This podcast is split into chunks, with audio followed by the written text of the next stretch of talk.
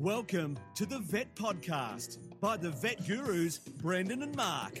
Get ready for the latest veterinary news, information, and entertainment. Don't forget to visit us at the Vet Gurus website, vetgurus.com. Now, sit back, relax. It's over to the Vet Gurus, Brendan and Mark.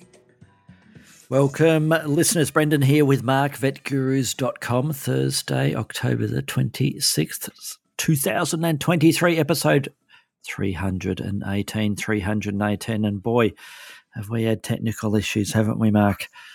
It is amazing, Brendan, that we have had so few technical issues over probably the first 295 to 300 episodes. But from that 300th episode, there's something has happened. We've had a couple, but we can't complain, I suppose, although there was some pretty decent swearing going on over the last ha- half an hour, Mark. So Oh. hopefully this recording will take and it will be in the can shortly. And uh, if not, nobody will know, will they? That's Um, it. How are you, Mark? I heard you've been on the road a little bit um, and out, out completely bush. Um, how's it been? It's been great. We um we're we're obviously in a fairly remote place to start with, and we uh we've been trying to take advantage of the end of the dry season to get out and um, see a few other um, um even more remote places. And so yeah, it it's been um fully self-contained camping, and I've been loving it, Brendan. Good. So end of the dry. When do you hit the bottle again, Mark?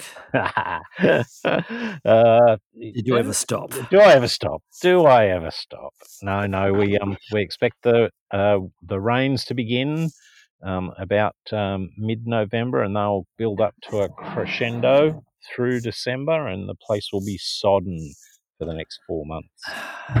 And no doubt humid. And and and Just I'll be tad. sodden too. Yes. Well, I think with that, Mark, considering we've had difficulty getting this episode up and going, we're going to jump into the news stories, Mark, and I'll take the first one. This one, I don't know about this one, Mark. Wild Asian elephants display unique puzzle solving skills. A, a Oh. report in Science News from uh, an article, The Graduate Centre. A new study has documented the ability of individual wild Asian, Asian elephants to access food by solving puzzles that unlocked storage boxes.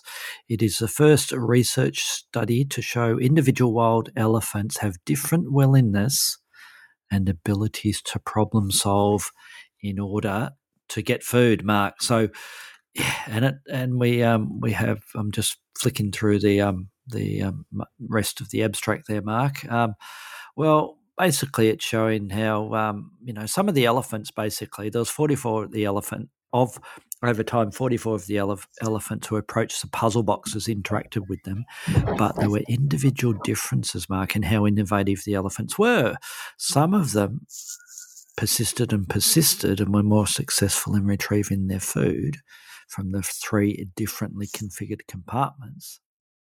And 11 elephants solved one compartment, type 8 solved two, and 5 solved all three types. Uh, so their summary is, Mark, that, you know, it's not unlike the humans or any other species. There's um, smart ones and dumb ones, Mark.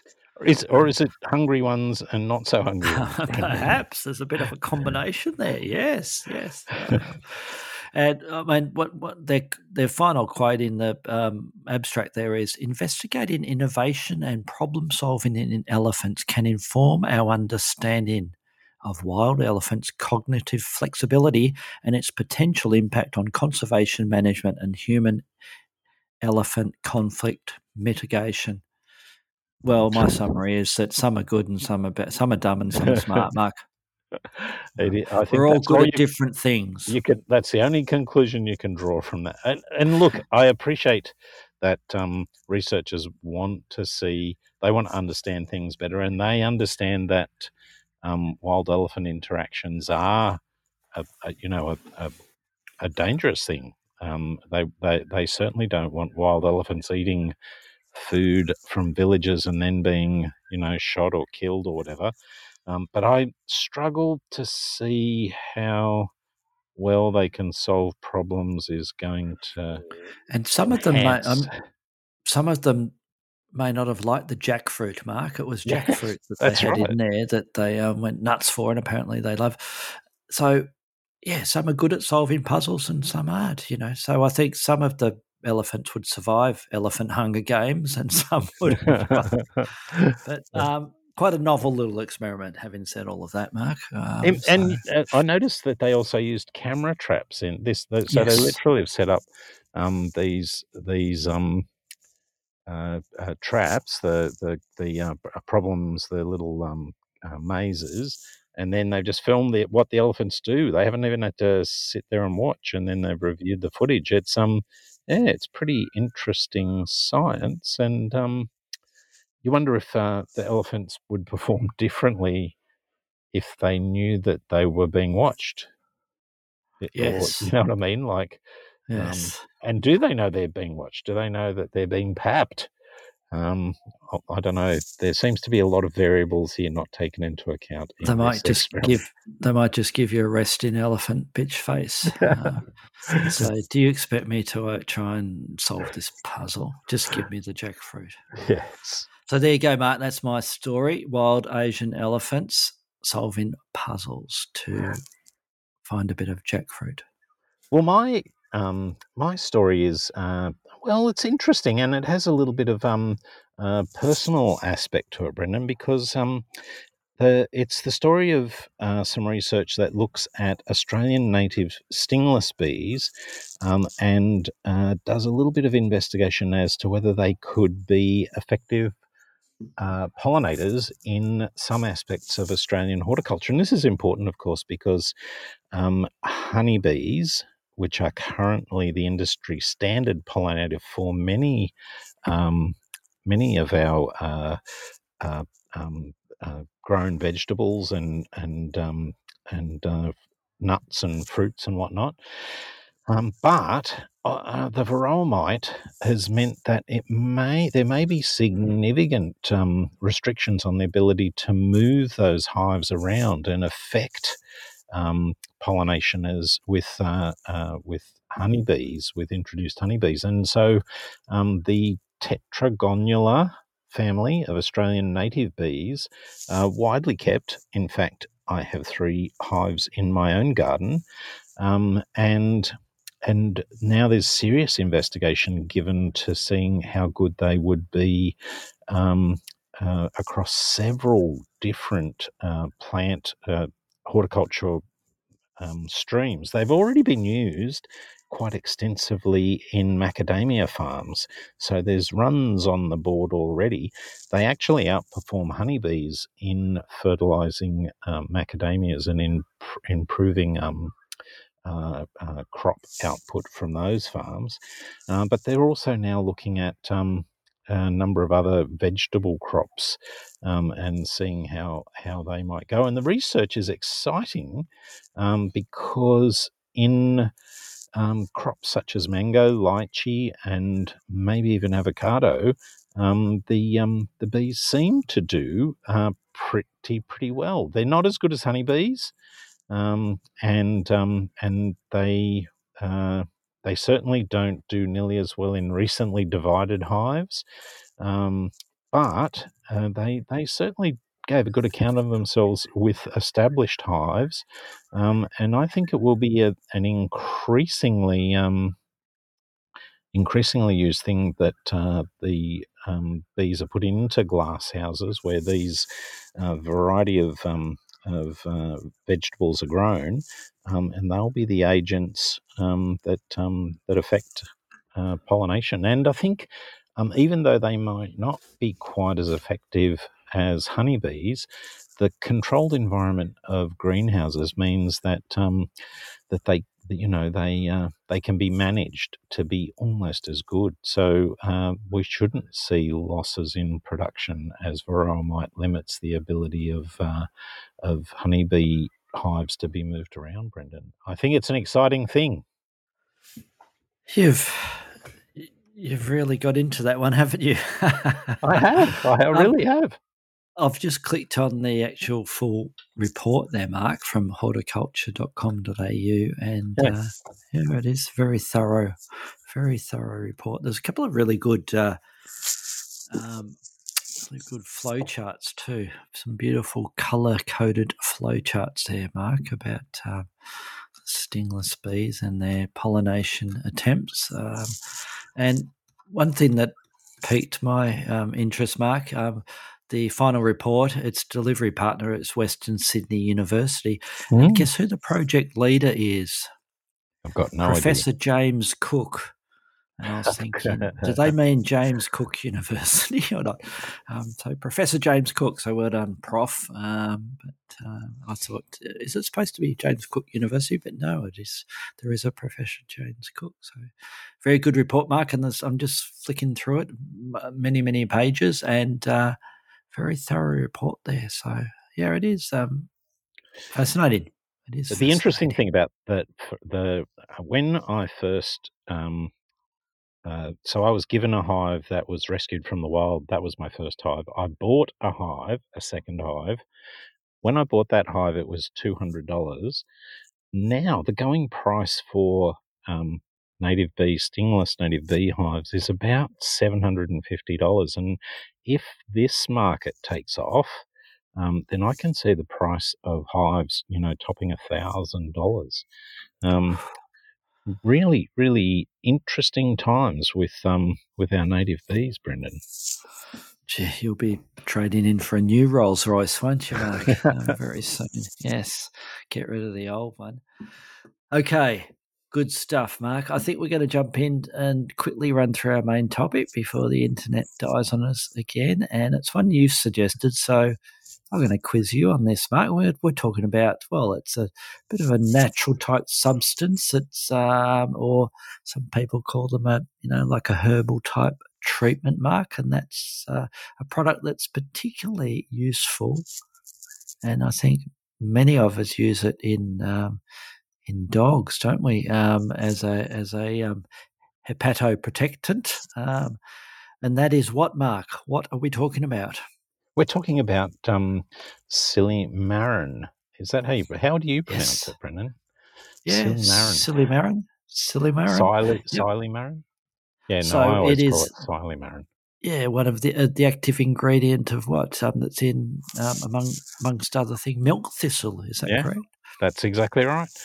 Uh, milk thistle um, is the usual source, and um, and I think it's it's also um, uh, the active ingredient um, silymarin, um, the which oh. is metabolized, I think, to silibinin, and um, yep. and that's uh, um, uh, uh, also in dandelions. I think there's a sm- small trace of it, but the extract from milk thistle is the one that we use most frequently, and and look, I, I did want to emphasize when we started this discussion that um, I personally, Brendan, am not generally speaking, a big fan of of herbal remedies because, um, for a whole variety of reasons, um, I, I, tend to not use large amounts of them. Um, but um, this is one herbal remedy where there is an evidence base to justify the use of the treatment. Um, and in that circumstance, and particularly because the risks associated with the, the use um, is relatively low, um, and the the action mode of action is relatively non-specific um, and and does do a degree of hepatoprotection. Um, I think this is one that we can justify use in evidence-based unusual pet and avian veterinarian medicine. And I think it if maybe correct me if I'm wrong, Matt, but it is used probably more frequently in our feathered friends as far as the exotic pets um, than than the uh, mammals and or any of the others like reptiles etc and i'll be interested in your thoughts on its use in species like reptiles as well so let's jump into um, uh, well let's jump into what it does, Mark. What's the supposed action of it? Um, we mentioned that it helps the liver. Um, Yes. So I, we presume we're using it then for, for animals. And, and the classic is the dogs that it's used, at, the variations of it are used for dogs that have um, chronic um, hepatitis and other um, liver failure conditions. Is that, isn't that right? Um, That's exactly right. Um, so and we, go, go on, ahead, you go, you go, you go. so first. are we doing this? Are we using it for the same reasons in our exotic pets, Mark? Or are there additional reasons why you may use milk thistle? Well, I think the, the, the sort of the, the roundabout way of explaining why we use it. The ideal thing to do anytime that you feel that an animal has uh, liver disease is to get a diagnosis. Like it's it's do your blood work, um, and then subsequently um, do the the you know the appropriate biopsy, um, uh, liver function testing, all those things. Um, and I think sometimes uh, we're in a situation where we can have a reasonable degree of suspicion as the as to the etiology, and because in birds the you can definitely do liver biopsies, Yes. and I probably should It's, do more um, of them. But it's An interesting one, isn't it, Mark? Now, I think you've.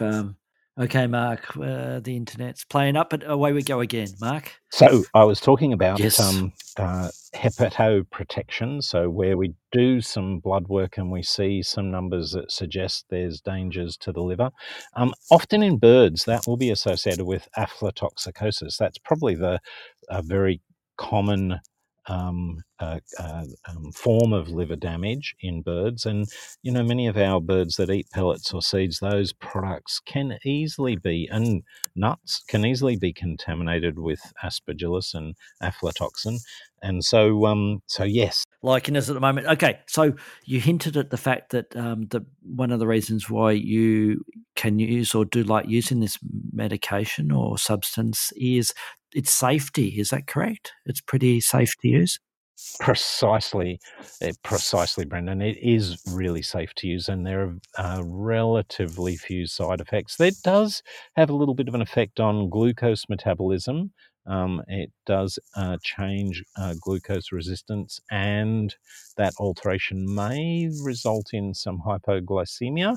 Um, and so you do have to watch that with Yes. some individuals. So we monitor we monitor bloods, don't we, Mark? And we watch to see what happens with those liver enzymes because the animals that respond well, especially you know, my classic ones are the, those dogs that uh, um, go on it, and those liver enzymes come down very dramatically sometimes. So it's fantastic, excellent. Um, what sort of preparations do they come in? How does it? What what is it? Is it a liquid? Is it a powder? Is it is it what? It, like many of those preparations, a bit inconsistent. Um, you can get uh, a powder, um, but I find the liquid is the um, easiest and most consistent way to dose. So I almost invariably stick to to the liquid, and uh, because it's a, a lipophilic substance, those earlier two preparations might not be as well absorbed as the liquid, where it's already in a suspension. Um, and uh, um, Excellent. Now, briefly, quickly, before we get lost to the internets again, we mentioned species, and I've, I've mentioned the dogs. You mentioned birds. What other species uh, has it been used in, and you have experience with, Mark? And we've lost you, Mark. So I think with that, um, we'll leave everybody hang in there. So send us an email and tell us what species you have used this product in, and what success or not you've had with it. And I think with that, we will talk to you all next week because Mark and I are not happy at the minute because we cannot record. We'll talk to you all next week.